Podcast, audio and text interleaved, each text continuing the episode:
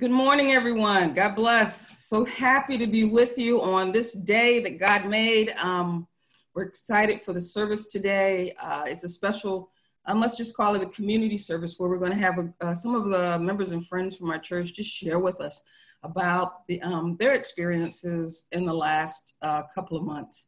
Um, so we want to be mindful and be in prayer for them um, as they share. Jamie's going to lead the service. And so we are um, happy and excited. We think it's a blessing when the members talk and we get that sense of community again amongst ourselves. So sit back um, and allow the Holy Spirit's presence to uh, engulf you and um, speak to us. So let me lead us in prayer.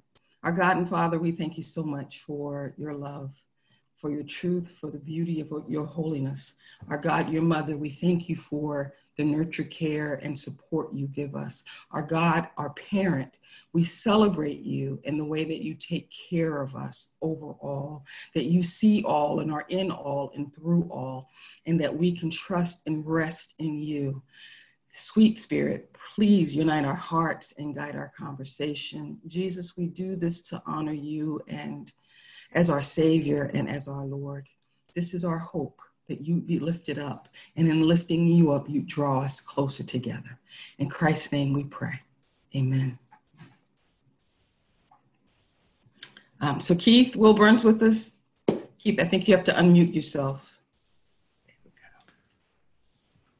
Hey, good morning, Mosaic. It's great to be back with you.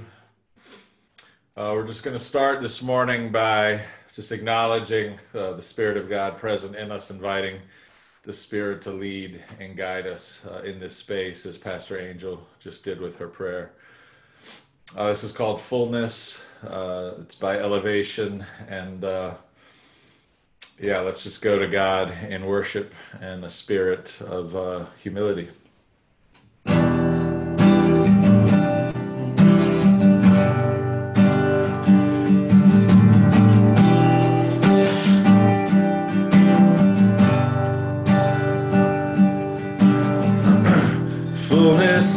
Eternal promise. Stirring in your sons and daughters,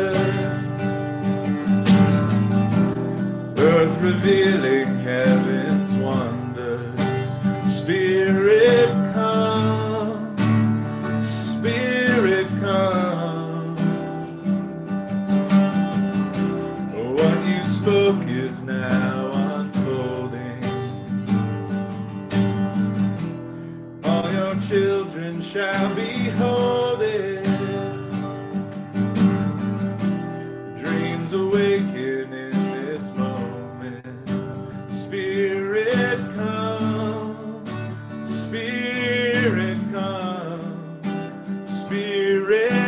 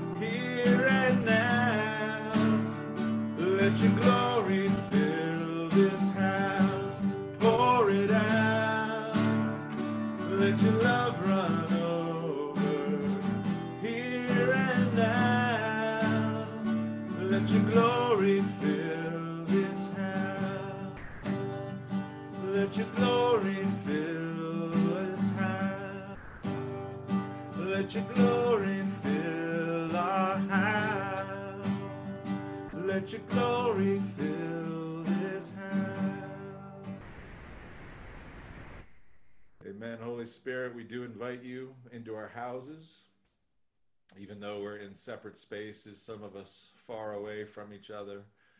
Uh, we know that uh, we are connected, we are unified, we are bonded by the power of your Spirit, the presence of your Spirit. And so, God, we pray that your Spirit would just continue to lead our time together, that we would feel you. We would feel you in our hearts. We would feel you in our homes, that we would uh, hear you in our minds and our hearts, that you would speak to us in a real and meaningful way that challenges us, that encourages us, that uh, changes us, so that when we leave this space, uh, we would be more like you, um, closer to your will, uh, loving with your heart, seeing the world through your eyes, and understanding with, with your mind, so that we can do the work of your kingdom in this space. So we thank you, God, for drawing us together. We thank you for your presence uh, in your name. This next song is a, uh, an older song, uh, just but a beautiful song about just the power of God's love, the love that comes with uh, His Spirit, and it's called "The Power of Your Love."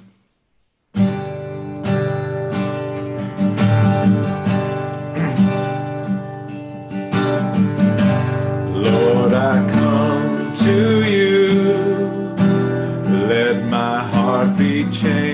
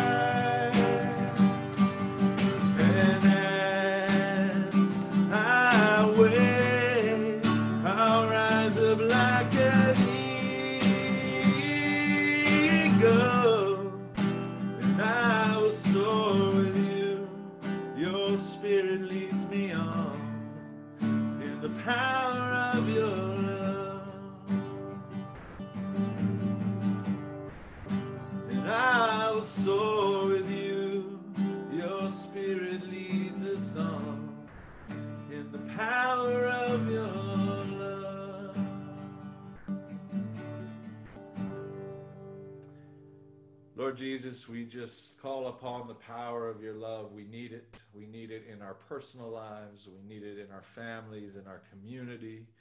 That love that continues to change us and uplift us and hold us together. So we pray that that spirit of love would just permeate this next section of our service as we hear from our brothers and sisters. We thank you. We love you. In your name, amen.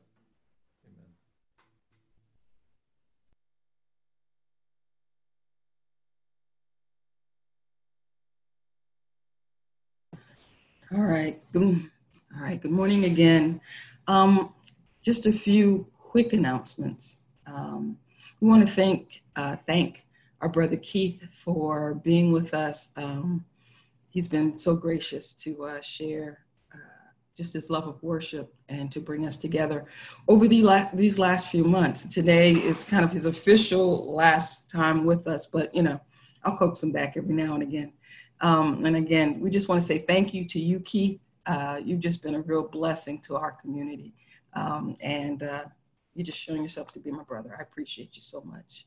So, um, so folks, it may be in the um, in the chat. You can just offer some thank yous to Keith. We appreciate it. Um, also, so next week we're going to have um, Raheem Curry with us. Uh, many of you are aware we hired him as a youth specialist, so we're excited about that. Yeah, I am. I don't know about you guys. And um, I just am in just in great joy to announce that um, AJ Wallace has accepted the position of Director of Operations for us. And so we'll have both of those guys with us hopefully next week, and everybody can meet them. Um, and um, we can proceed. He's gonna, he won't start till toward the end of August, but we will, um, we'll just be working with him Jessica's going to help him uh, get all settled and everything. And so, you know, we're moving forward. God, the work of God hasn't stopped in our lives and in our community. I'm back in the office Monday, Wednesdays, and Fridays. Um, my office hours are 11 to 2, um, but we can always arrange anything special, special meeting or whatever. I love that. So I'm available for some, you know, socially appropriate masked walks or whatever, so we can uh, can just connect with each other. You are loved. So next we're going to have uh, our brother Jamie lead us in um, our service today. I think Jamie is uh, particularly gifted in hosting uh, these kinds of services for us. And so he's going to uh, walk with uh, Paul Munford, Magda. I don't have my glasses, so I really can't see. Erik and LaShundra, uh, and talk to uh, ask them some particular questions and have them share with us their experiences from the last couple of months. So, prayerfully, let's listen and encourage them. Father God, bless our speakers uh, with the words you would have them speak today. Calm hearts and minds and help us to hear. We thank you, sweet Holy Spirit, for your presence. Oh, it is by the power of your love that we do all that we do. Um, we appreciate you. We really do. In Christ's name. Amen.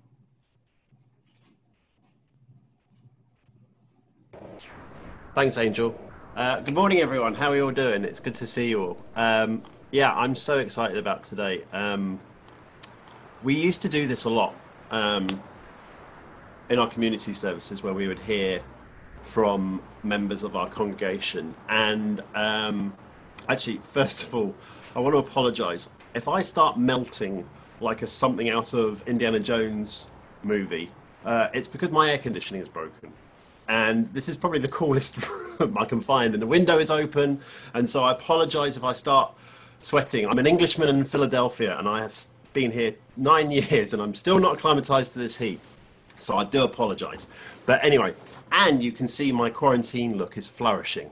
Um, I'm going for the Grizzly Adams slash BG look. That's a reference is for the older members of the church. If you're a younger member of the church, my reference would be an aging hipster trying to hold on to his coolness for dear life. Um, this week's going to be a di- bit different. Uh, like I said earlier, um, over the past week or so, Angel and I have been talking and, and, trying to think of ways we can make our service a little bit more interactive, uh, like it used to be when we were in the building. Um, you know, since we've been having our services on Zoom and Facebook, we've realised that um, the service is coming a little bit one way, and we want to sort of change things up and, and try new things and, and, and see how it works. And so, obviously, church is a communal thing, um, not just one person speaking to everyone. Uh, speakers engage with the congregation. Um, the congregation learn and lean and engage with each other. Um, it enables us to grow and move forward and flourish and, and, cha- and change to where Jesus is leading us. And so, um, Angel and I talked, and we wanted really to hear from you guys. And so, particularly at this crucial time uh, in this country, um, we're obviously in the midst of a pandemic, as we know, and we've been talking about it and the changes that has happened. But we're also um, being confronted by huge other social issues um, that we have far too long been dealing with, but not really moved for any further forward, we're still seeing the same old problems. And um, one of those is the oppression of the people who identify as LGBTQ um, QIA, um, and and and what you know what um, institutionalized um, bigotry has done, and so we're also at, in a time of uh, it's been fairly obvious has where systemic racism racism, sorry, is needing to be dealt with. We're, I mean, we're seeing confronted every day in every news in your social media feed. You're seeing all kinds of racism, whether it be um, from George Floyd to um, to people just being um, oppressed by uh, particularly white members of of the country. And so we need to start dealing with this. We really need to start dealing with this. And the only way we can start dealing with this is start talking to each other and listening, particularly white members. Uh, we need to listen and we need to do the word, uh, do the work. And so, um, what I what we're going to do today is actually have a discussion and talk with four members of our uh, amazing church. And like Angel said, we have um, Paul Munford, we have Magda, we have Erik Johanson, and we have LaShundra McCook. And so, um, first up, I'd love to introduce, um, we're going to talk about how um, the racial injustices that have been going on have affected them, how they are learning from this, and how what their hopes for, uh, for the future is. And so, without further ado, I'm going to invite Paul uh, to um, come on to Zoom. And um, Paul is an incredible guy. He's been coming to, to Mosaic. Paul, how long have you been coming to Mosaic for? Um, I think like three years. Three, three years. Three, and you years. came you came because of your wife, right? Um, yes. Kayla. Some of you must know Kayla. Kayla's been serving on the ministry team for a while. Uh, she she she leads the uh, or she has sung in the in the worship team, and um, but she also does an incredible job with our kids ministry and serves, and she does that while she's being a teacher as well. So uh, that's he's you're, you're married to a pretty cool uh, lady there. Um, plus, Paul is also a fellow nerd like me. Um, he's one of the few people I can talk about comics with. So uh, we have a good geek out sometimes there. So, um, Paul, first of all, how, how are you doing? And um, I'm going to sort of like allude, allude into how has this situation with the police brutality and systemic racism impacted you personally? Overall, I'm doing good. Um, just you know, dealing with everything day by day like everyone else when it comes down to corona stuff um, when it comes down to police brutality uh, it kind of made me want to pay more attention to my culture more because um, it was just a lot of things coming up that made me realize I wasn't as educated as I thought I was. So um, as I was like digging more into like you know Black history and Black culture, one of the uh, things I found that was very interesting to me was the Black Panthers and how much I didn't really know about them. I don't know if this applies to everybody, but me growing up as a child, I used to always kind of hear like Black Panthers like wanted like rights for Black people, but they were they were violent and they were aggressive. And then when I read about them, I learned that that's not even close to true. Uh, they were a very peaceful group, and their main focus was just to like you know police neighborhood, police black neighborhoods, make black neighborhoods feel safe and comfortable for black people and I didn't know that they had a hand in like you know why kids today have free lunches. You know they had this uh, movement where they provided free breakfast for neighborhoods just so kids could go to school with a full stomach and be more uh, attentive, uh, more like focused when they go to school, basically, basically. And um, I also, while doing research, I ran across a uh, I didn't watch the movie fully because I usually try to stay away from um, like historical black movies just because like it kind of puts me in a dark place because it, it, doesn't take a lot for me to understand you know what black people came from you know understanding that we came from slavery understanding that you know we basically had um, been oppressed and abused for so long.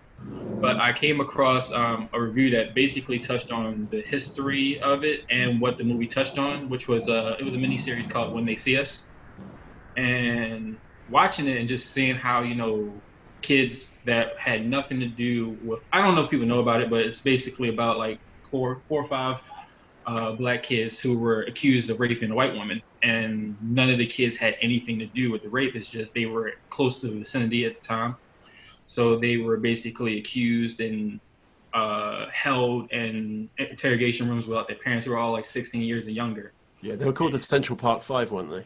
Yeah. The, the media laid them, labeled them as Central Park Five. Yeah, and it's basically they were never. It basically media twisted it and made it seem like they were they actually did a rape. It was never like they were accused of it. It just was like they raped and it, they all were treated like men. They were referred to as men. They were referred to as kids, and you know you look at the stuff going on today, I think it was a, a case with a lacrosse team, and you know, the media made a point to call them kids, you know, um, and how these kids were being accused of rape, where you know, these boys who had nothing to do with it were basically already sentenced to death, essentially. And you know, when reading that and just seeing how people was treated, it kind of makes me angry. You know, it makes me angry towards a lot of white people that I don't know. Like the white people I know, I know where their heart is, so I have no anger towards them but you know the ones that I don't know, it definitely created a uh, a sense of anger in it. You mm. know because um I know I don't know if like every black person feels like this, but when you walk into a room full of a lot of white people that you don't know, it's always in the back of your head of like how many of these people are racist. You know, it kind of puts on you have to already have this defense for yourself because you just don't know. It's so many that you know you're looking at statistics and you're like, some of these people probably have an issue with me being here. Are these people judging me? You kind of already feel like you're being judged walking into the room, and it just created a lot of anger for me. Well, I think I think as well the the, the thing you were talking about with uh, when they see us as a certain person who's in charge of this country now Yeah, was Uh, very involved in in in making. Uh, I think he did- didn't he want them to be put to death or something. Yeah, he uh, in the documentary he was basically um, saying that they should get the chair and everything like that. And you know, um, another thing that the, the reviewer touched on was he touched on like how a lot of the people today how they react to that situation and like you know a lot of people don't take uh, responsibility for how they label those kids and you know they kind of like write it off or make a statements like oh well you know once they found the real rapist in that story uh, oh, we just forgot it was a sixth guy. We didn't know it was a sixth guy. It's like, no, it was only one. But, you know, some people just don't want to take claims for that. Um, it's definitely something that I feel like people that they don't know about it or they just need a, they want a better understanding of like, you know, why black people have the, the sense of fear or why black people have the sense of resentment towards white people. I feel like, you know, if you watch that, you get a bigger understanding because you're actually watching kids basically be treated like stone cold criminals. Yeah, I mean, that, I mean, I, I remember what I actually watched the I didn't um, I watched the the documentary on the Central Park Five, and and that that was an early part of my my journey to sort of question the racism uh, not only in this country but my and and how the media had you know brainwashed me essentially into Yeah. into, into our perceptions of black culture and um, so it obviously sounds like you're in this kind of weird like weird balance you're hopeful but yet there's you know this thing and so what has kind of helped you or even struggled with uh, your faith regarding your faith amidst all this hatred anger and um, just general you know ambivalence maybe to, to to the racism in our country Well, I mean, honestly, it's, it's it's not really a struggle. It's more of like um, it's kind of like a remember, remember who you are, you know, kind of situation. You know, remember what you've been taught, remember what you've learned, and you know, everyone who truly believes in God universally knows that God wants love. You know, He doesn't want hate. You know, um, it's not our jobs to make the world worse. It's our jobs to make the world better. I've always had a philosophy that God puts everyone on this world for a reason. You know, I always feel like, you know, maybe I'm put on the world to make the world better. Maybe I'm supposed to have a big impact. Or maybe I'm supposed to have a little impact. Maybe my next generation I'm teaching and I'm giving education to, maybe they're going to be the ones that have a bigger impact. You know, who knows how far my lineage will go where if my teachings go down to my my kids' teaching, my and their kids teach their kids, and so on and so forth, that you know someone in my generation or someone in my family line will have a strong impact on the world and making it better. Um, I mean, if you look at what we're going through today, it's it's a cycle. It's a cycle of hate. You know, people are teaching like even with me, if I'm teaching my kids to have a disdain for white people, then they're going to teach their kids to have a disdain for white people. And it's the same vice versa. You know, white people are teaching their kids to hate black people and you know so on and so forth and you know if we don't break that cycle we're just going to keep hating one another uh, i mean take it take take for account what's going on right now with this pandemic you got to realize that a lot of these people who have problems wearing a mask is because they have to realize that you know some of them enjoy being privileged. Some of them enjoy certain amenities.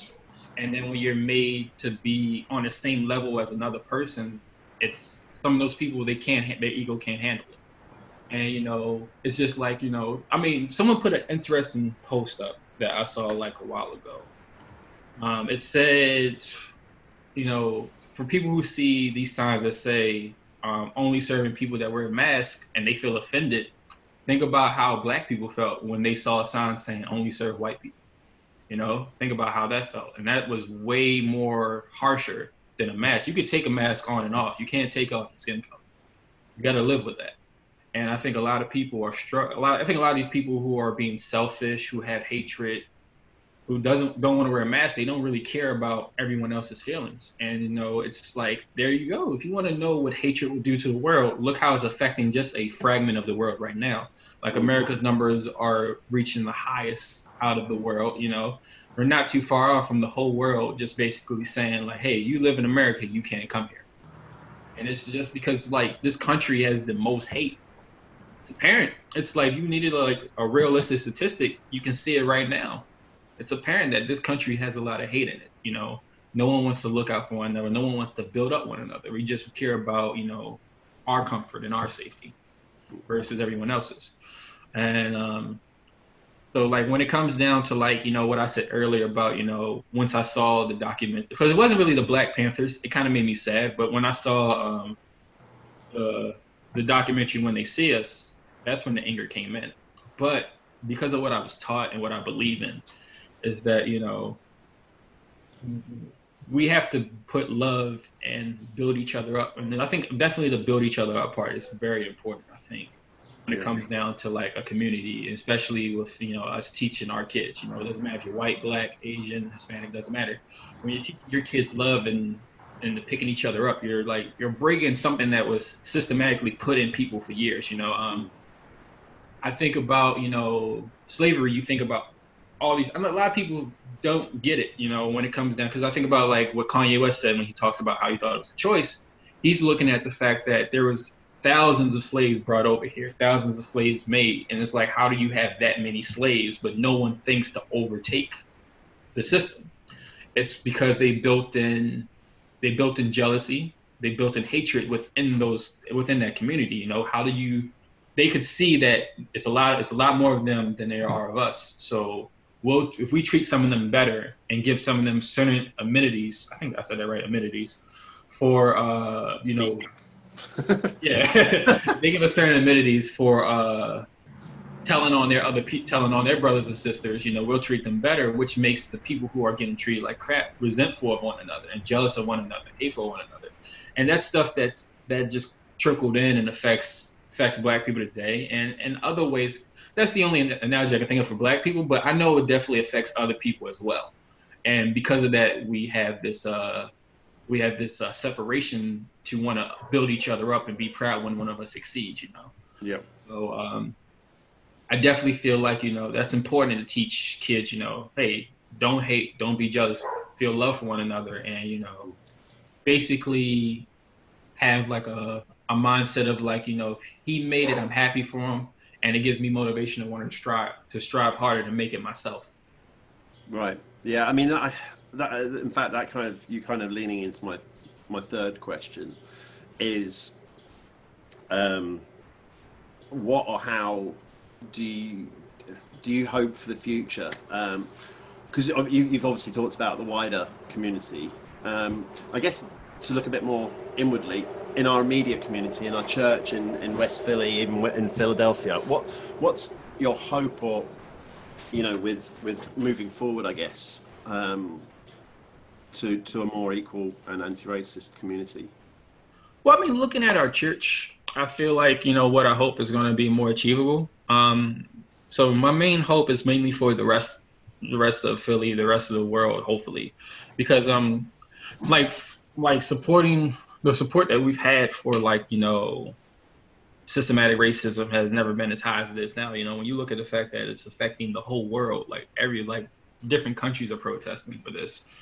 I do believe that we have a closer chance, but I really hope that you know we understand you know the true issues. You know that we understand like the struggle that each other is looking at, um, and we just start looking at the, the bigger issues. You know, um, if you think about the fact that um, there's there's a a real interesting question that I think a lot of people haven't thought about. Um, I have a friend who's a cop, um, and when I ask about, I was even considering being a police officer, and I looked very deep into it. and I looked at how much cops make and everything, and you know, I think the highest some of them make is around like ninety thousand, and that's if you've been on the force for a long time, and that's if due to what you're going through, the stress, the risking your life, that's uh, not a lot for what you're sacrificing.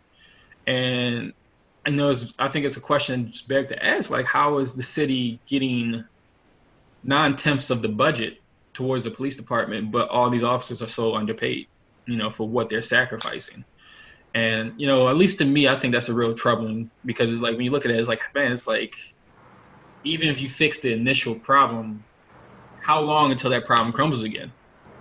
Um, and I think another thing that we have to look at kind of leads back to this is a big thing I really feel like we should look at the most. And it kind of leads back to what I was saying earlier about um, understanding one another. Uh, is that you know if you go to the base of every movement, you know the Me Too movement, the LGBTQ movement, the Black Lives Matter movement, every movement, and you go down to the foundation, the foundation is just it's people that want to be treated like people. You know, everyone just wants to live and be like have a normal life and be treated like people. There's no reason why we should be treated different based on how we look, based on our gender, based on who we love. Uh, you know, there's no reason why a woman who loves a woman or a man who loves a man should be denied the right to raise a child. Uh, there's no reason why a woman should be able to walk down the street and be fearful if she sees a van that has no windows and fear that if she walks past that van, that might be the last time she sees anybody she cares about. Mm-hmm. And it's like no reason why like black kids playing in the street, their parents should worry if they have water guns that they're going to be treated like a thug with a gun. You know, we all. My hope is that you know all these all these movements can like understand that no one's struggle is less than the others. Everyone's going through something. You know, mm-hmm. you know, like I.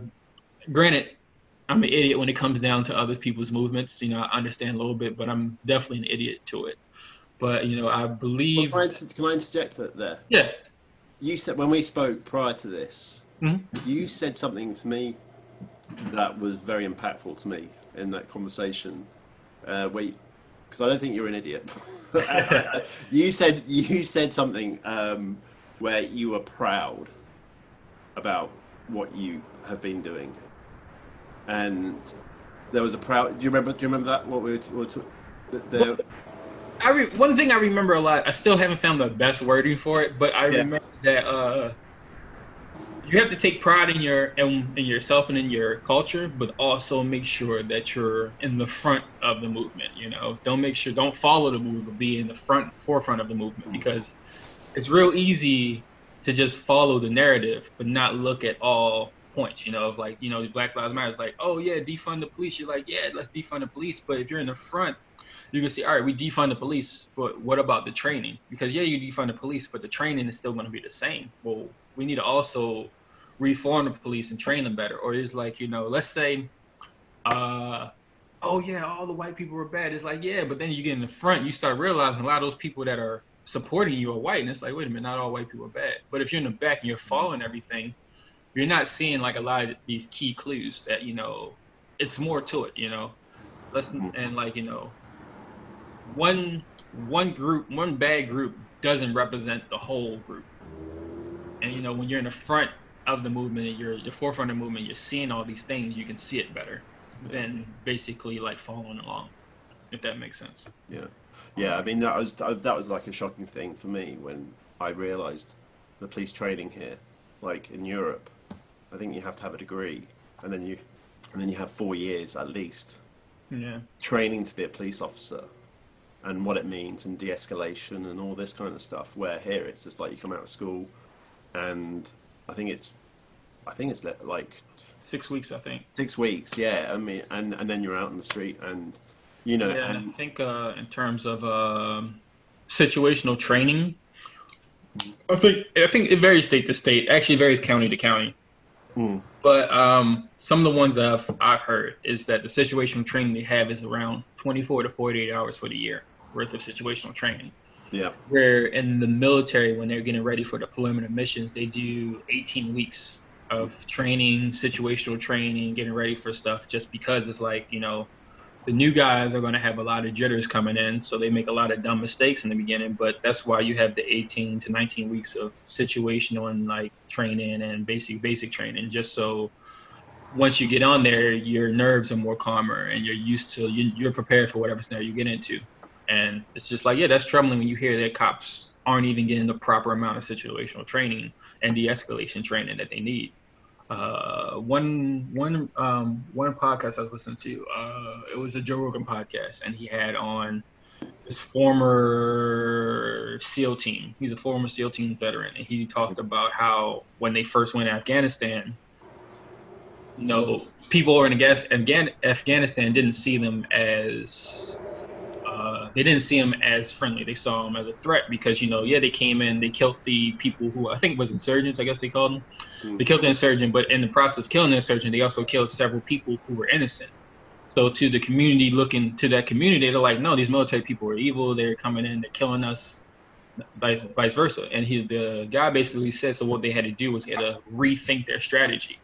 So instead of coming in and just killing, they came in and built more of a base in terms of like, you know, hey, let's establish a relationship with this community. Let's say, hey, my name, my, my name is Sergeant da da da. I am here. If you need any help, you know, like if there's any crime or anything, let me know. You can find me at this number. And they basically built a rapport with the community. So when it did come time to take down insurgents, you know, they were way more tactful in how they did it. They made sure there was no civilian casualties, and they just took down the people they were there to take down for. Because if you think about it, the community doesn't want those, don't want those insurgents. Those insurgents. I, I, think I'm using the right word, right? Insurgents. But um, the community doesn't want those people there because those people are just adding to the criminal activity in that community. Yeah, yeah. So the military's there just to take them out. And it's like when you build a rapport and you trust these people, it's great. And I was thinking that would be great for like us. You know, that'd be great for every community if you know officers that are assigned to your neighborhood do a knock door to door knock and like, hey, I'm Officer Paul. I'm was assigned to your neighborhood. Here's my card. I'm just introducing myself, letting you know who I am. Um, probably tell a little bit about yourself if you don't, whatever, and just go like, hey, if you ever find anything, if you feel if you feel threatened or you feel like you're in trouble, you feel like your neighbor's in trouble, feel free to give me a call. I'll come down, and I'll check it out. Yeah. You know, it's, it's it's way different when you see an officer drive by and you can wave and call a name and he'll wave back at you. It makes you feel like you know, hey, I know those guys have my best interest in heart. Yeah. And you know, I feel like that definitely goes a long way for establishing a uh, healthier relationship. Yeah. And making you feel more trustworthy in people that you thought since growing up that you could always trust. Yeah. Paul, I would love to carry on chatting with you, and we've got we've got three other people, but I just um, it's a bit weird here because everyone's on mute. But if everyone can just give Paul kind of just like an air clap, um, and hands or whatever you want to do. Um, Paul, thank you so much for for sharing. Um, I know, like like I said, me and Paul had a great chat the other evening, and and he really impacted me from our conversation, and that's why I really wanted everyone to hear from you as well. Um, and so, thank you very much, Paul. I really appreciate it. No problem. No problem. So next up, uh, we have the incredible Magda. Magda has been with our church for a very long time. I'm not going to say how long. I think she's probably been there longer than me, uh, which uh, is what ten years. So Magda can probably tell that. But she's been involved in our church very much. You, you probably see her in the project, projection. She's involved in everything. And without further ado, Magda, how are you doing? Hey, good morning. Um, yeah, that how you doing? That's always uh, like day by day, week by week, you know, uh, statement. I think sometimes hour by hour. Well, so I should probably interact as interject there as well. Just Magda's obviously works as a as a physiotherapist, right? At, um, which hospital is it? It's the at Einstein. So Magda's been really in it in terms with the COVID stuff, um, and so hence that kind of leans into what, your statement. then I guess we should probably get to the questions and saying how are you doing and how. Let's focus on the, on the racism subject. Keep that going. How has the situation with the police brutality and, and racism impacted you? Yeah. Um, so I was born and raised in Venezuela, and uh, back home, out of the country, it's basically about the size of Texas, to give you an idea and out of the whole country, there was basically only one uh, police precinct that could be trusted. Um, because it was basically that's how much corruption there was, and that's how much like if you would never like ever ever ever call the cops um, if you ever needed some kind of sort of law enforcement support, you would call the firefighters.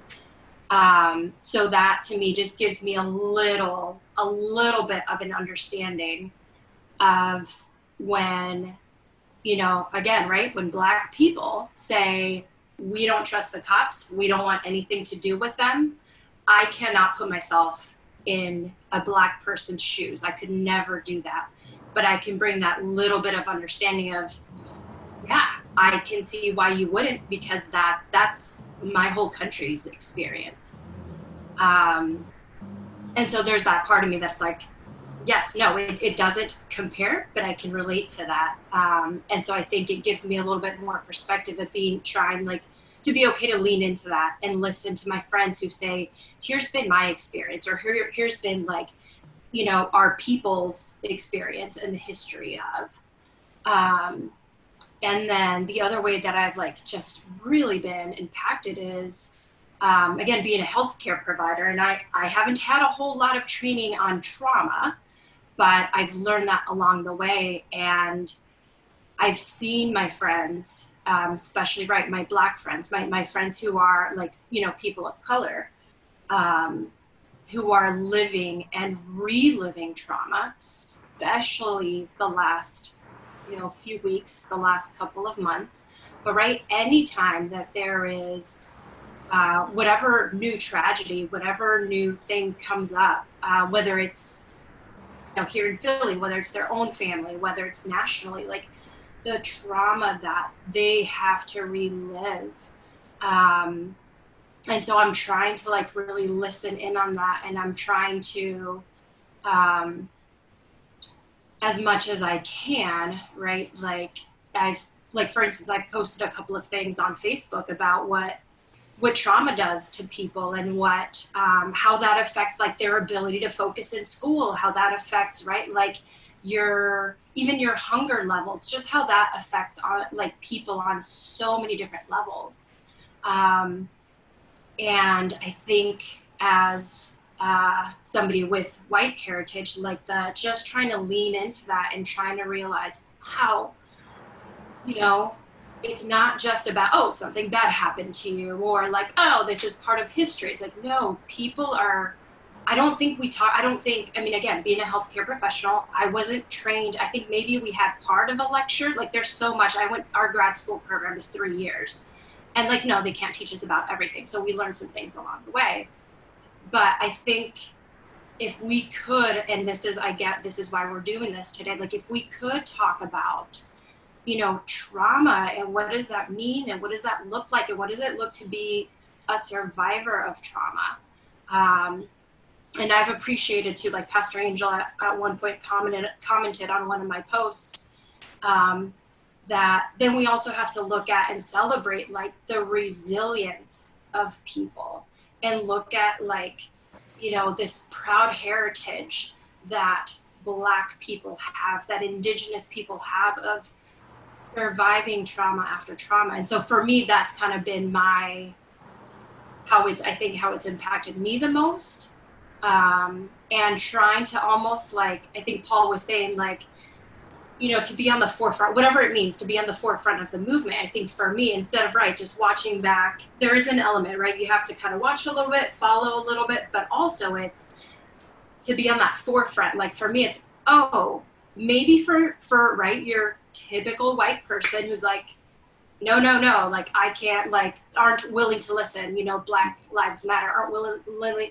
aren't willing to listen to those things. For me, it's like okay, are you willing to listen to trauma? because I think many of us can understand trauma. Uh, for the people who aren't willing to listen to this is a race issue or race is an issue, I'm trying to like introduce like okay trauma informed care. Hmm.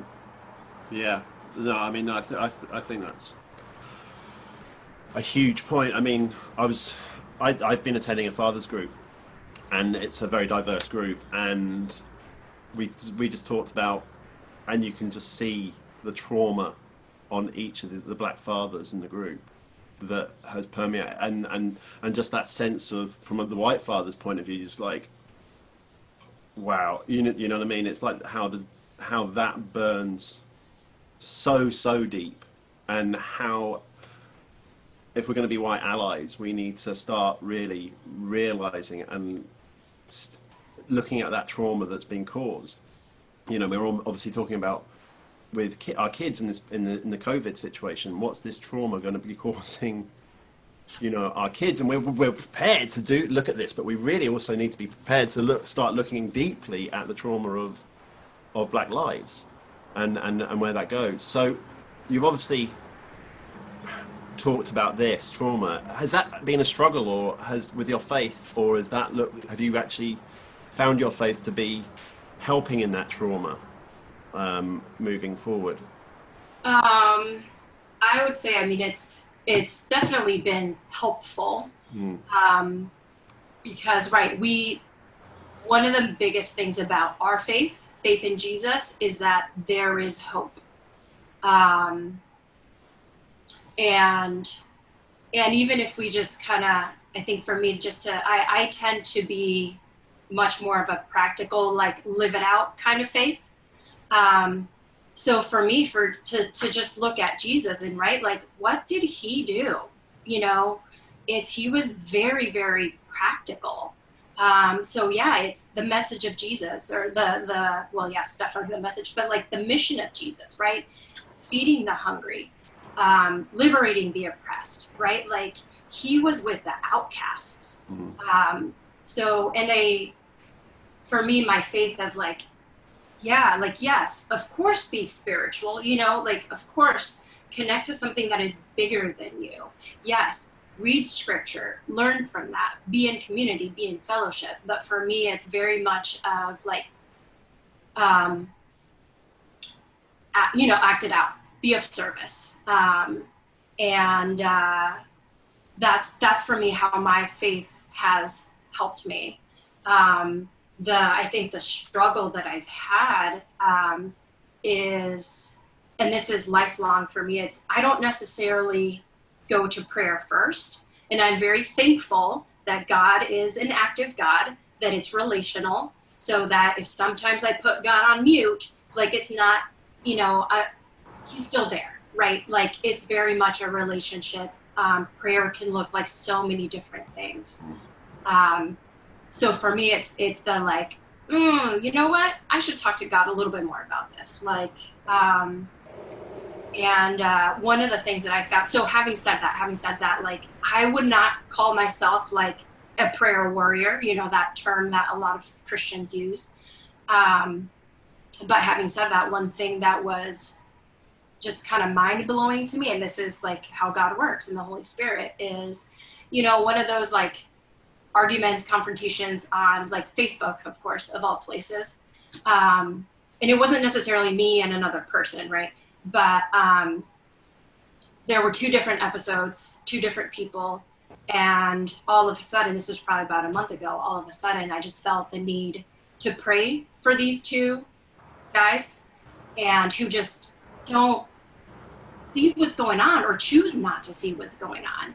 And I don't have actual one I grew up with. The other one is connected through a friend, but I don't have actual relationships with them.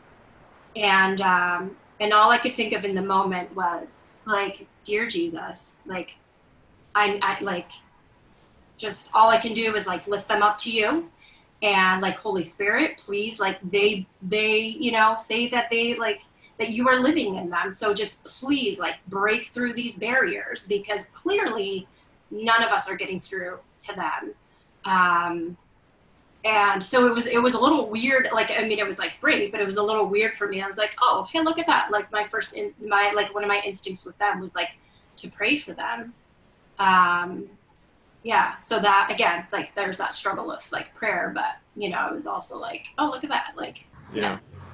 Oh, that's cool. I mean, thanks for sharing that story. That's that's so cool.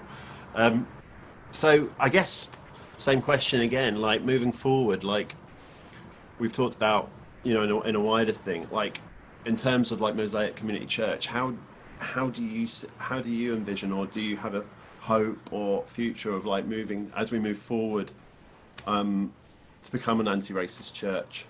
yeah You know. um What are your hopes? I guess.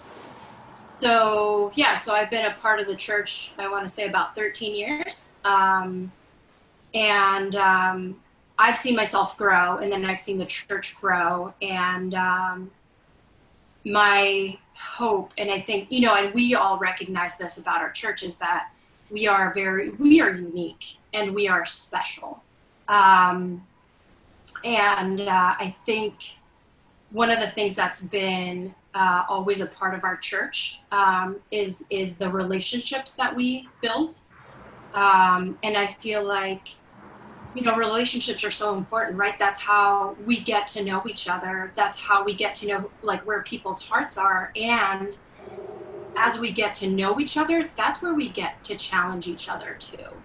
Um, that's where we get to in loving ways right? Within that context of love and within the context of faith we get to um, we get to challenge each other. I think if we see something that's like, oh, maybe that wasn't the most appropriate thing to say, or hey, let's consider like the bathroom thing, you know, like how can we make our church more inclusive? Um, and so I love being in a church that we've had so many different challenges, especially the last five years. Um, you know, moving out of the Vineyard Church and um, and and why and what did that mean, and having those conversations um, and then trying to tackle being an anti-racist church. And again, what does that mean? What does that look like? Um, that's one of the main reasons why, like, I love our church is, is no, we are not perfect. Um, we don't get everything right. Like, we're not going to, but it's the fact that we are building relationships that we're willing to lean in. That's not like that we're learning how to make each other better and stronger again in the context of love in the context of faith in jesus. Mm. um, and and so that's unique and that's special to that's that, that makes us special and we can use that to then right um, branch out into our community. And at the same time like we've had these conversations that it's not just about you know us into our community right? We have a lot to learn from our community um, we have a lot to learn from our neighborhood.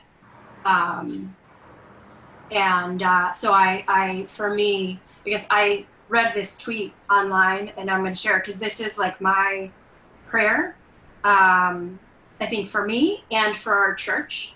Um, and so this is from Carolina Hinojosa Cisneros. She's she's an activist. She's uh, I don't remember her whole background. I know she's Hispanic. Um, but so I just read this this morning. I thought this was very appropriate. So my prayer for us and for me is God, keep me teachable. I don't want to have so much pride that I can't say I was wrong. I get it wrong a lot. I want to do better. Keep me teachable. Every day, I want to be better than who I was yesterday. Right. Yeah. Yeah. Sorry, I'm. That's yeah. I mean, Magda, it's like. Thank you so much for your honesty and and keeping us keeping us real, I guess, as well. And um, Magda actually kind of like it was kind of really nice how Magda got involved in this was that um, I was in the park in Clark Park at the farmers market and Magda suddenly came up behind me and I was like, who can I, who, who am I going to talk to? Who can I talk to about this? Who can I, and like literally turn around and Magda was right there. And, and, and, and, and so I was just like, Magda. And it was like, you know me, majority of who know me, I'm a bit blunt. I'm like, Magda, would you like to speak on Sunday in two weeks? And she was like, what? But so I appreciate you, uh, you sharing and giving us this time. And I apologise for my bluntness in a park, but I just felt that I had to seize the moment. Um, thank you, and everyone again, hands up in the air. You know, give thank you so much, Magda. I really appreciate it. Uh, next up, we have Erik Johanson. Um, I think a lot of you know Erik is extremely involved in our church. He's uh, what you were on our council. You're outgoing, aren't you, Erik? I'm still on. Don't kick me off yet. Fail. Uh, preacher fail. Um, so Erik is definitely staying. I'm glad you said that. I was a bit worried. I'm, I'm sorry. The heat is getting to me. Um, Erik's actually on. Erik, being incredible, is actually on vacation, and he's taking time from his vacation to come and uh, uh, uh, talk to us. Erik also works for SEPTA and uh, is very involved with that. He is probably one of the best world famous jugglers for juggling everything. And we, we also have banter about sports because Liverpool won the league after 30 years this year. So, and Erik's been a big supporter of that. So, Erik, um, how are you doing? And uh, and you know, how has obviously this situation affected you and your family and and and your journey with anti-racism? Yeah, I like how Magda put it. It's almost like hour by hour, day by day. I'd have a different answer for that. Um, wild swings of emotion. You know, I feel like I've been through the stages of horror, anger, guilt, more guilt. Um, and, you know, kind of like a, a sort of general feeling of hopelessness over all the problems, seeing the police brutality, COVID, climate change in the background lurking, and all the horrific racial inequalities that's being exposed by all of them. And I think as I think about the question of how have I been impacted, um, I can't help myself. I'm very much of a systems person. I think in terms of systems. Um, I think a lot of our world works in terms of systems. And I think the way that I've been impacted most is that I find myself literally questioning everything I, I know about every system. Um, so, like recently, I find myself asking not just how could our capitalist system in America become so broken, but asking questions more like, why exactly does money even exist? Um, and like, if we're to do such a bad job distributing it, why does it even exist? Like, it's a human creation. Um, or like, not just why are so many police officers so brutal, but why do police officers even exist if they're not to do a good job keeping public safety? And I'm not saying there's easy answers to any of these questions, but I've definitely find myself questioning a lot of systems more than I have before. Mm. Um, but I think that you know, over the especially over the last couple weeks, that some of the feelings of horror, anger, guilt, and hopelessness have started to become channeled into what I think are more productive um, forms of motivation. Um, Katie and I have really started to commit ourselves to a process of learning. Been watching a lot of the free documentaries that are available, and we came across one about James Baldwin. Um, and James Baldwin is someone that I want to spend a lot more time learning about. But he had a quote. He had a quote in one of his documentaries that just, just, just absolutely stuck with me and it was something like i'm optimistic about the future but not about the future of this civilization i'm optimistic about the civilization that's going to replace this one. And i think that what the last couple months have done for me is help me understand what james baldwin is saying. And i'm not sure i would have understood what he was saying before this is that we have cause and i think you know in his opinion we have no choice but to be optimistic but that the task of the optimism is to throw everything out because if you agree and i do that every system and every institution that we have in america is based on some form of white supremacy i think if if white people are being honest with each other i think in a lot of those cases it's time to start over yeah, no, I um, agree with you. And I think I think starting over feels more possible now than it has in my lifetime. Yeah, so that feels inspiring. Yeah, I think I think a big phrase that comes to me is like, when are we going to get back to normal?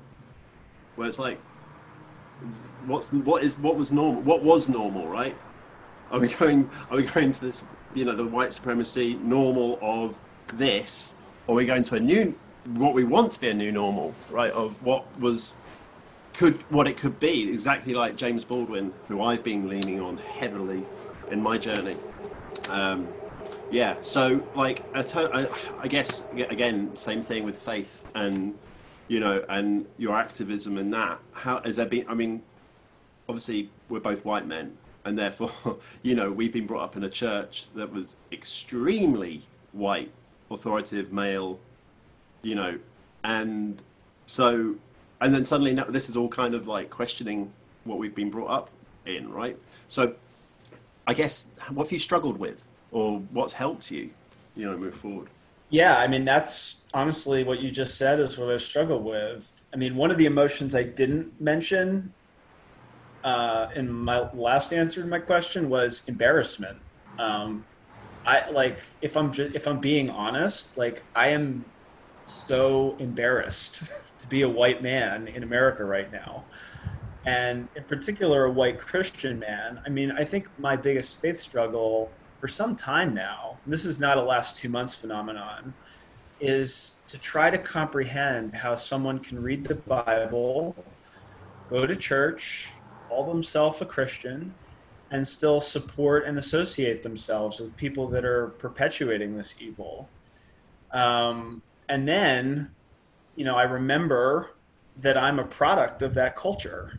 Um, and so it's not just a them thing, it's a me thing. Um, and I think I'm reminded a lot that I have a lot of personal work to do to address and understand what it means to be a product of that culture. Mm.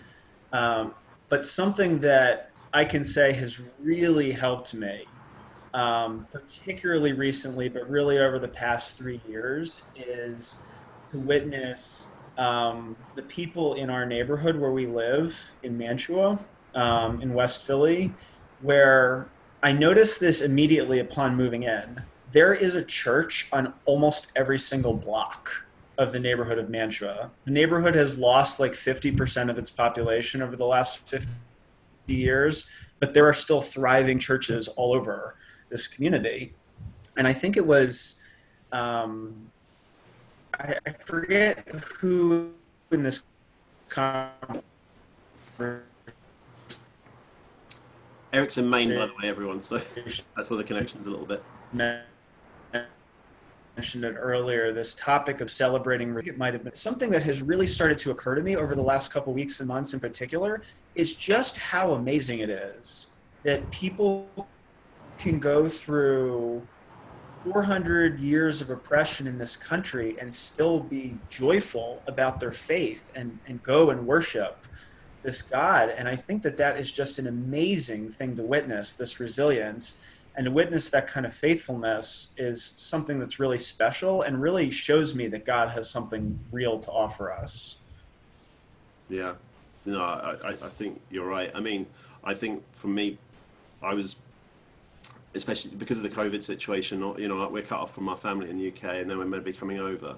And this is a really selfish thing to say, but I was like, I think we need to go home. I think we need to go back to the UK.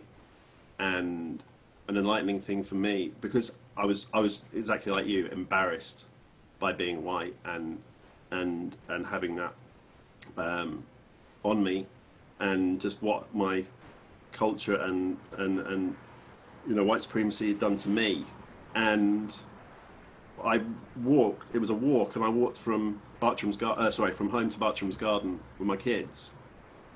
And I walked, and literally the whole community was like, "Hey, hey, how you doing?" I had no idea, you know, and they're like, ah, you know, and I was like, "Yeah, this is this is why I'm here. This is exactly why I'm here. I want to be I want to be part of this. I'm not going to get this in, even in London. I'm not going to get this in London. I'm not going to get this in."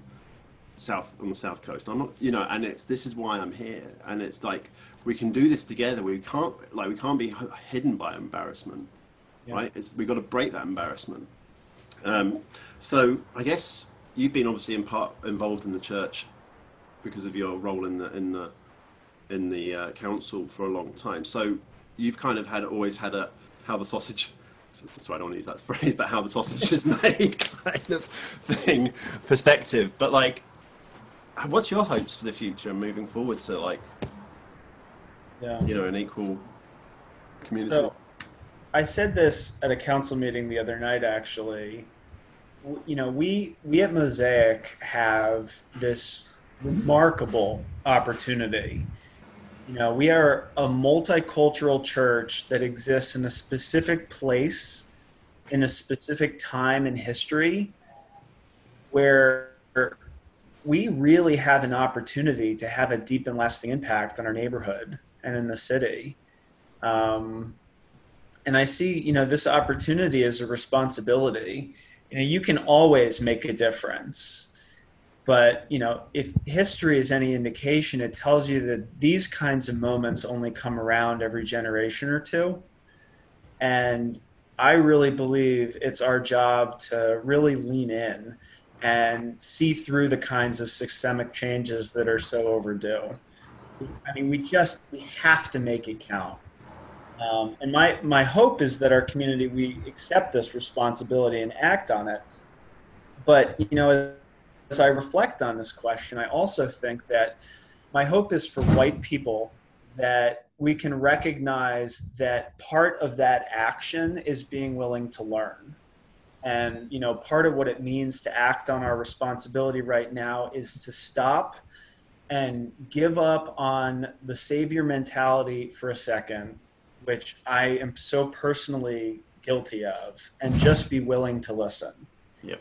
and i know that sounds weird when i just said it's time for action but i don't i think if we don't educate ourselves first that action can really wound people um, and I actually have a very brief story that hap- that played out at work recently that I think really exemplifies this point. So I'm part of a team that has been um, continually working on SEPTA's COVID response.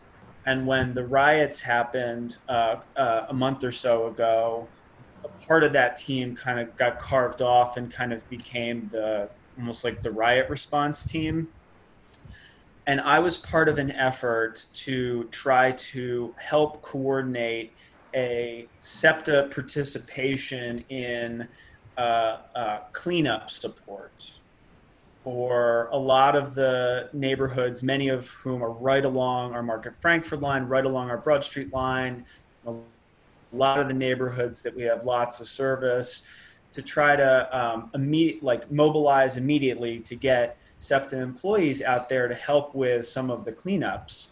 And uh, we had a meeting one morning to talk about logistics. And about two hours later, I got a call from someone who was on the who was who was participating in that meeting.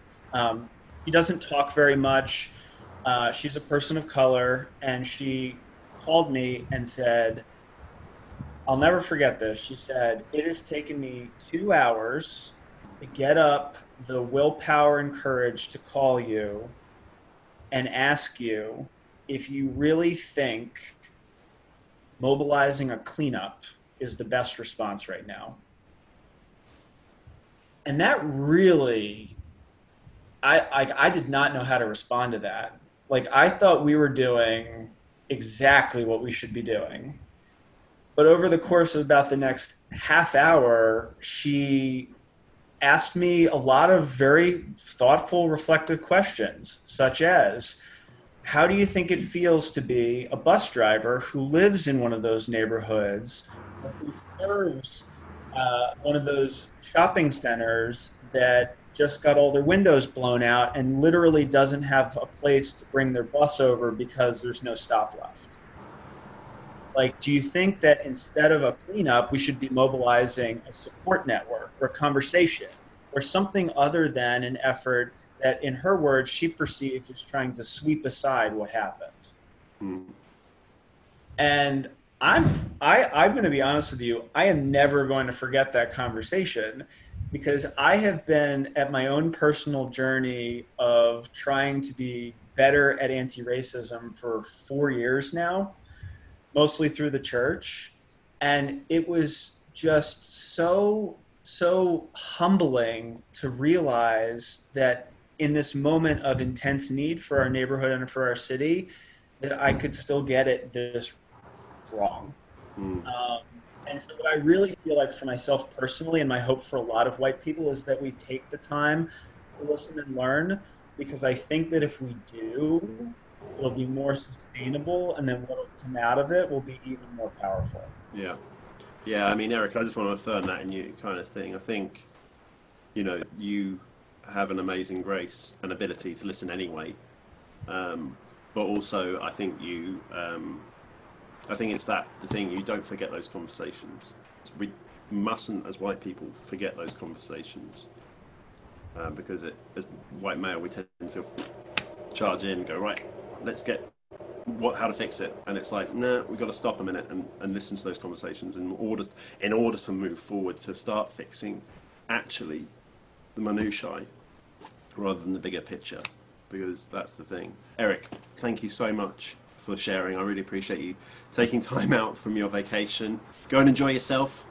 Enjoy the kids and Katie and uh, everyone. Again, hands up in the air. Big wave for Erik, and uh, thanks so much, Erik. So, last but not least, and she's been waiting so patiently, is LaShundra, LaShundra McCook.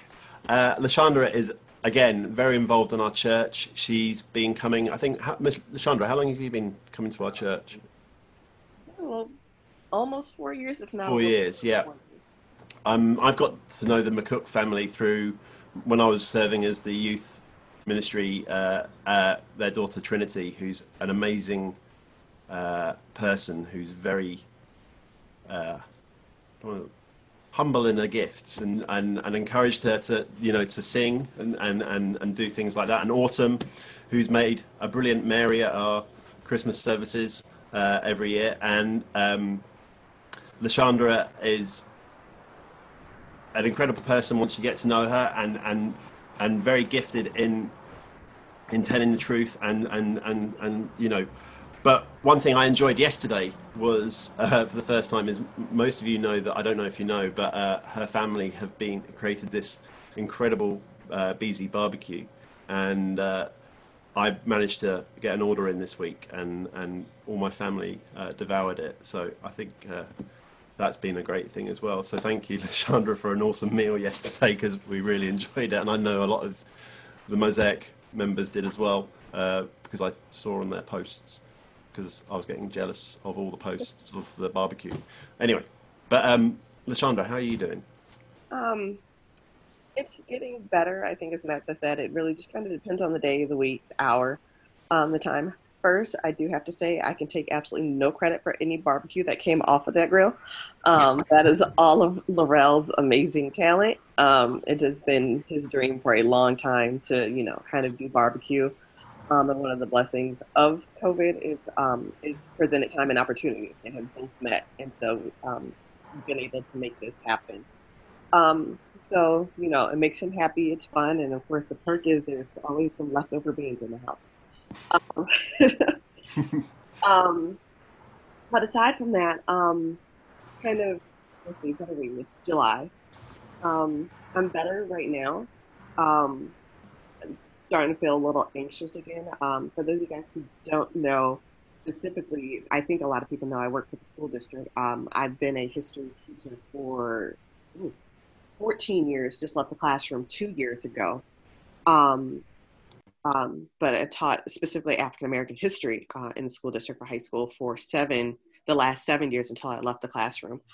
Um, and now I am on one of the committees of creating um, some anti-racist professional development um, for teachers to hopefully um, do at the beginning of the year, however that's going to look, but that will be some continuing work throughout the school year. Um, and one of the things that I've had to do, um, I guess once I got over or processed through the immediate anger, hurt, sadness of all of these back to back Groundhog days of um, Black men and Black women dying at the hands of the police and kind of going numb, but yet trying to keep it together for the little McCooks in the house. Um, even though a lot of guys know Autumn is that she's extremely sensitive and picks up on a lot of things and has had to make me address some things before I wanted to um, with her is um, kind of what I've had to do though is kind of check, ironically, what is my privilege about my knowledge of Black history, um, institutional racism, um, systemic racism, and all of that, in realizing like people don't, even Black people don't have kind of the knowledge that I have of Black history because um, I've taught it. When you teach something, you have to do extra learning before you teach it to somebody else. So I've sat through years of um, additional professional development into specific time periods within American history and the impact on Black people and Black people's experience. So, um, you know, a lot of things I'm like, oh yeah, okay, you know, I, you know, I knew of a lot of situations, but then, um, ironically, what this time period has started to do for me is to see the impact of white supremacy within the Black psyche. Um, so not just oh, you know, Brown versus Board of Education um, integrated schools, and that was the first crack in the um, dismantling of systemic racism in education um, on paper. But when I look at it as my mother, who was born in Selma, Alabama, um, was actually the first integrated class of her high school, and she didn't graduate high school until 1970. Um, when you bring it north in you know, you still had in the late 70s the active protests against integrate against the busing in Boston. Um, when Black people say actively, I will not go to Boston because of the, the discrimination and racism that still exists. But then, um, so going back to my mom, and I, I talked about this, what was it, last year, two years ago, when I gave the talk about my struggle with kind of perfectionism um, and how my mom kind of forced me into being perfect. I didn't have an opportunity to get anything wrong um, and resenting that for a long time and not understanding where that came from. Um, you know, you had to act a certain way, dress a certain way, look a certain way, um, and a, kind of the black people I grew up around, everybody had that same mentality. And for me, for so long, it was very normal. I didn't think anything of it. There was nothing wrong with it. Um, but it's very also classist and very elitist at the same time. Um, and it was not a new situation for the Black community. It happened a lot of times um, during the Great Migration when Black people left the South and came north to the already established Black community that was here, who had managed to get an education, had managed to carve out some sort of safety zone. Um, businesses, education for themselves here in the North. And then when you had Black people coming from, the South who didn't know how to act that way. And so it jeopardized their standing with the white community. And so um, black people were forced to assimilate into this established black culture. Um, and realizing that's actually just um, a system uh, or a, a, symptom of white supremacy though. And so um, kind of seeing how to redefine um, myself my blackness how i in, how i interact with other black people and defining you know what is acceptable behavior or what is not acceptable behavior or appearance um, and all of those kind of things is you know kind of some unlearning that i've had to do over the past couple of years.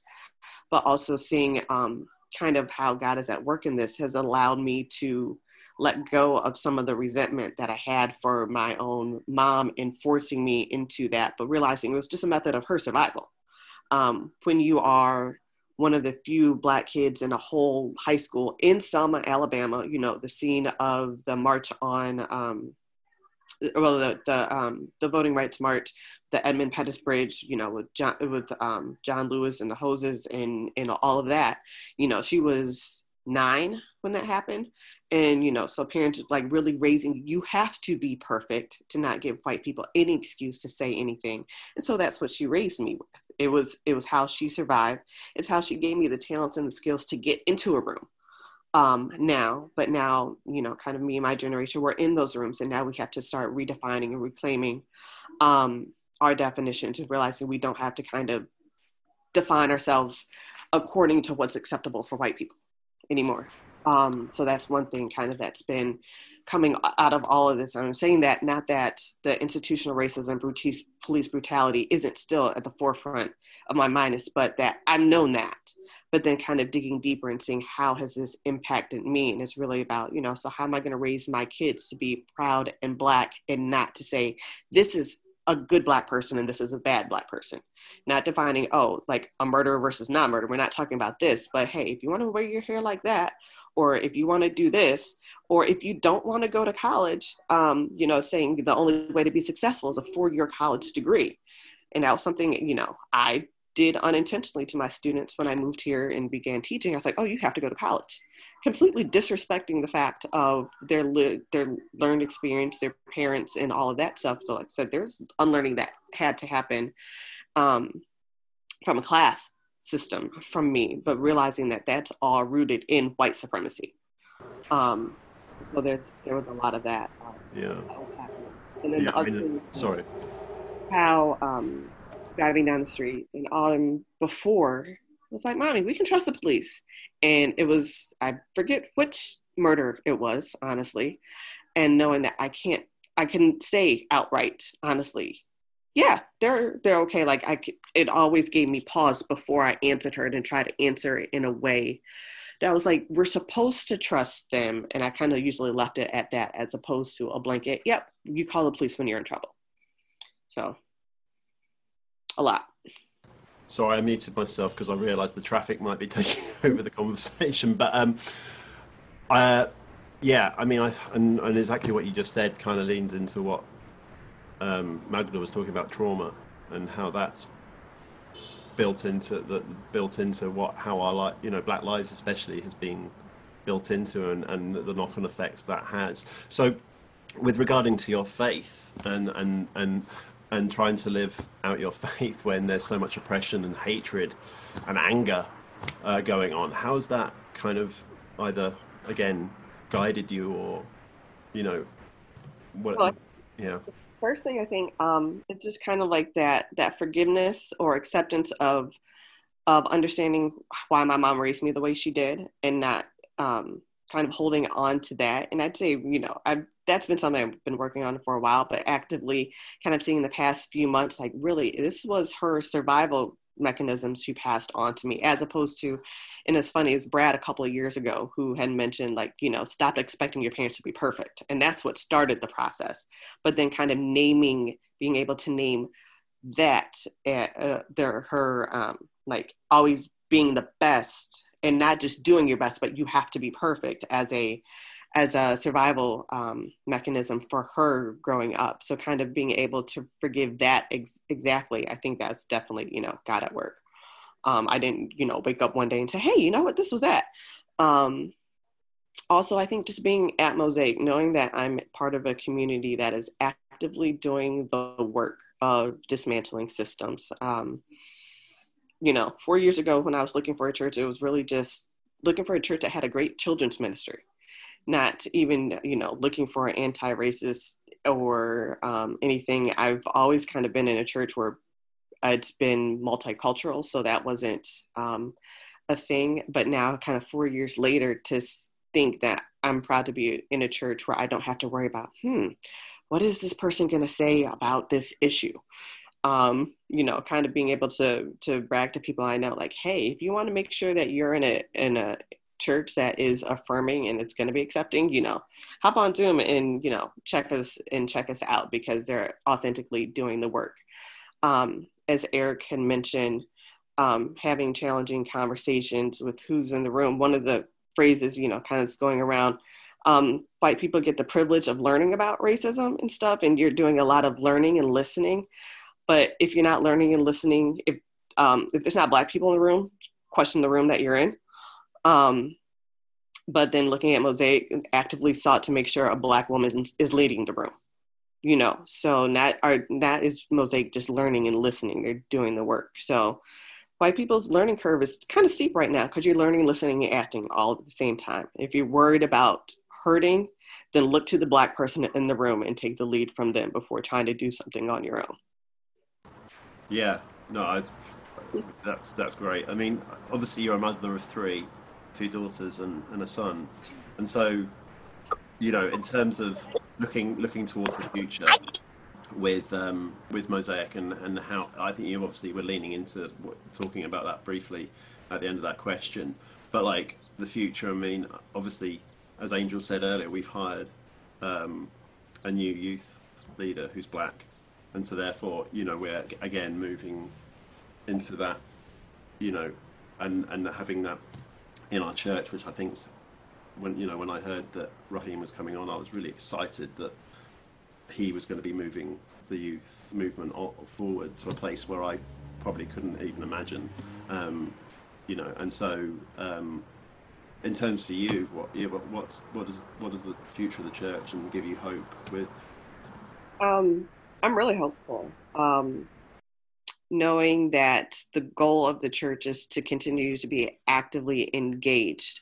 Um, that I think it'd be safe to say beyond the learning part, it's actively in the doing part now and constantly seeking out the opportunities to do um, to model that christ-centered um, philosophy so that you're not turning people away and hurting people by religion because um, i think that's why a lot of us are here because we were hurt by religion turned away from religion and finally said okay let me rediscover this on my own. And I figured out that was what the problem was. Um, certain actions outcasted and so you said well if i can't live up to this standard i might as well not go. And so now when you know you're always operating christ-centered um, to continue that and just hoping that um, our outreach and impact within west philadelphia um, can continue to happen to continue to spread to continue to bring more people in um, because we've done the work community wise and they say hey i want to find out like no other church has tried to you know partner or do something with um, you know the trans community or something because that's just not what religion does. And so um, to continue to be a church that people of all walks of life will actively seek out because they know it's a place where they will be affirmed and it's about um, being christ-centered and however you want to define right and wrong that's between you and in Jesus. I mean, yeah, there's the non-negotiables. Like when you know you murder somebody, that you know that's a clear cut and dry. But as far as who you love, how you love, what you identify, you know, you're all welcome. Wow, thank thank you, LaShundra. Um, you've just said some stuff actually that's going to kind of affect my wrap up. Um, because I realise we're going long, but I just want to adapt something that you kind of put put in. But everyone, I just want to say thank you to LaShundra for sharing, um, and and Paul, Erik, Magda. Thank you so much again for sharing. I just want to kind of encapsulate this with a biblical verse. Um, I, I re- do realise we're going long, but please, please indulge me because I think this conversation is so important that we can't just cut it short. Um, because this is this is exactly why me and Angel wanted to do this because I have learned so much um, from from each of you. But and it's going to make me, like LaShundra said, go and do do it right. We it's all very well going like, oh, I'm going to learn this. I'm going to read this James Baldwin book. I'm going to watch this movie. You know, but we've got to go and do it. And so uh, I wanted to look, use the story from Acts 10 about Cornelius, uh, the centurion, and Peter's interaction. And I'm because what LaShundra has said, I'm going to kind of like encapsulate it into into what I suddenly realised something. Um, and I've actually just used a word that's that's influencing my talk here. Um, that uh, Cornelius obviously was a centurion, uh, and he was he loved God though. He absolutely loved God, and he um, really believed in everything. But he was what you would call the Israelites would call a Gentile. Um, a Gentile is a nice way of putting what the Israelites called a heathen in a sense, um, what they would call a heathen, which is, you know, um, something. And so um, I think Pete, like racism, is uh, is a learned and ingrained behaviour. We're not born racists. Um, you know, Peter was taught the law, and it was ingrained into his thinking at this point that even the Lord could not penetrate it. Peter was so ingrained in the doctrine that he was that the Lord couldn't penetrate it, and so, um, you know, even though Peter was a believer, um, you know, he still allowed his culture of his upbringing to determine his values, um, and I guess that's a dangerous place to, to be. But um, I think through his interaction with Cornelius, um, and I'm not going to read the whole verse because of, cause of time, because it's a very long verse and a very long story. So that's homework for you guys, just to read that and and and and, and take it in. Um, but he had a very defining moment. Peter had a very defining moment with his interaction with Cornelius and his faith. Um, and again, I said Gentile means heathen, um, but it's also a term that Israelites would use to describe all foreign people.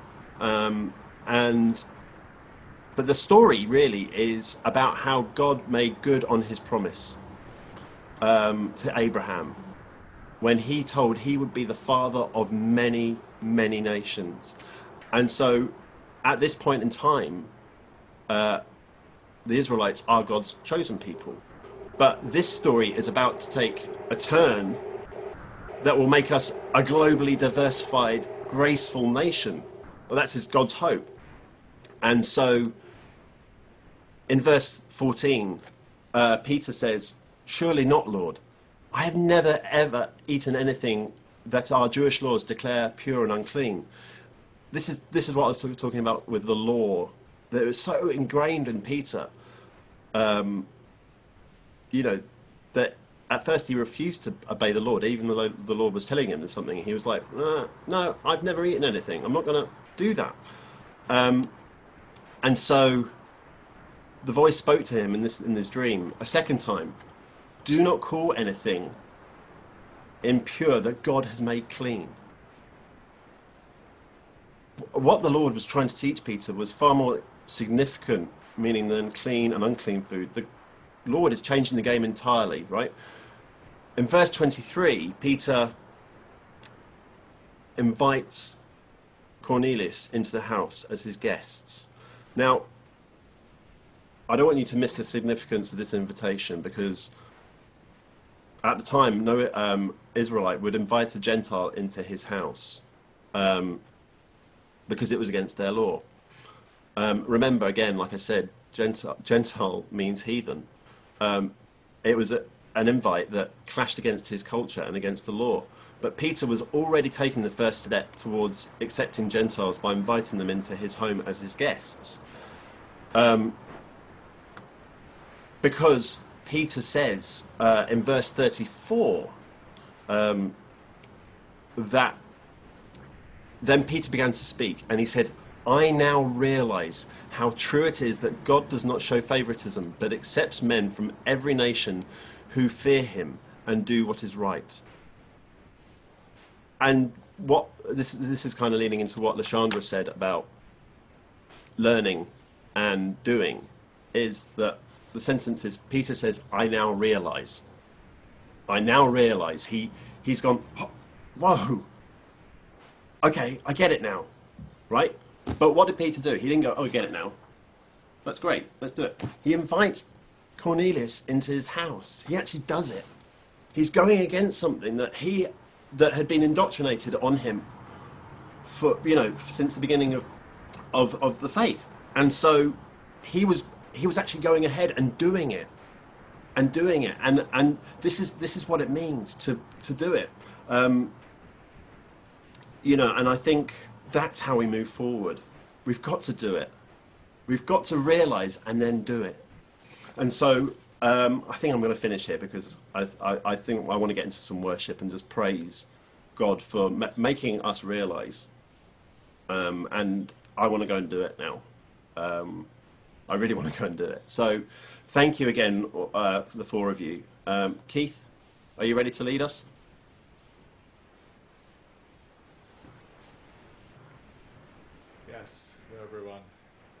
Privilege to be a part um, and just hear uh, just so many uh, words of wisdom, experiences. Um, Mosaic, you are certainly a blessed community with the ways that you're following Jesus, the ways that you're committed to each other. So thank you again for letting me be a part of uh, your community for a season. Uh, we are long. I just want to end with a brief uh, song called I Need You to Survive by uh, Hezekiah Walker, one of the great contemporary gospel musicians. But certainly in this season and moving forward, uh, Mosaic, into the work that God's calling you to do, uh, there's a need to rely on God, uh, certainly, but there's also a need to continue to rely on each other and to listen and to learn from each other. And just what a beautiful example you have all set today by what you've shared. So that's a very simple song, um, but it just affirms the need for the body to uh, depend on each other uh, and continue to love each other, as so many people have talked about.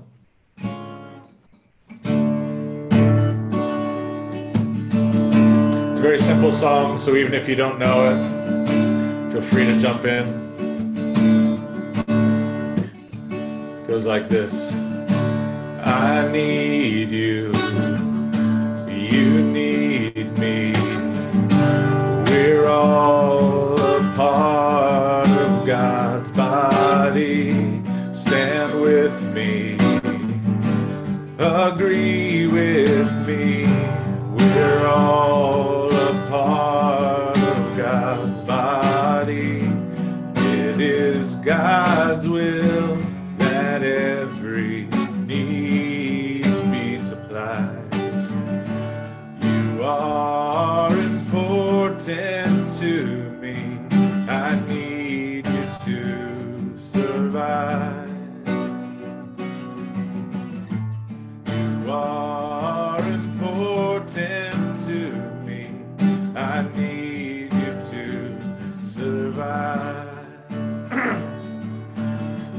do that one more time and we'll close. I need you.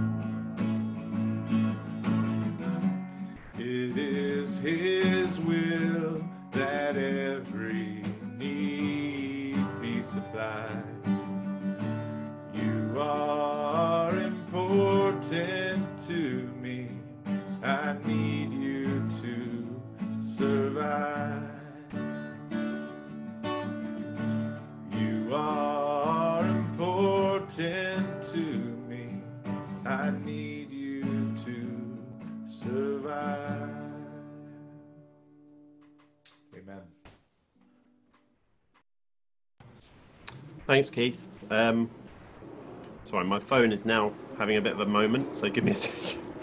Right, so I'm going to leave the service, but I just want you to encourage you to leave the words of our, our friends here. Um, and but I just want to finish the sermons from Romans 15 verses 5 and 6. May the God of endurance and encouragement grant you to live in such harmony with one another, in the accord of Christ Jesus, that together you may with one voice glorify God and the Father of our Lord Jesus Christ. Amen. Have an amazing week and see you soon.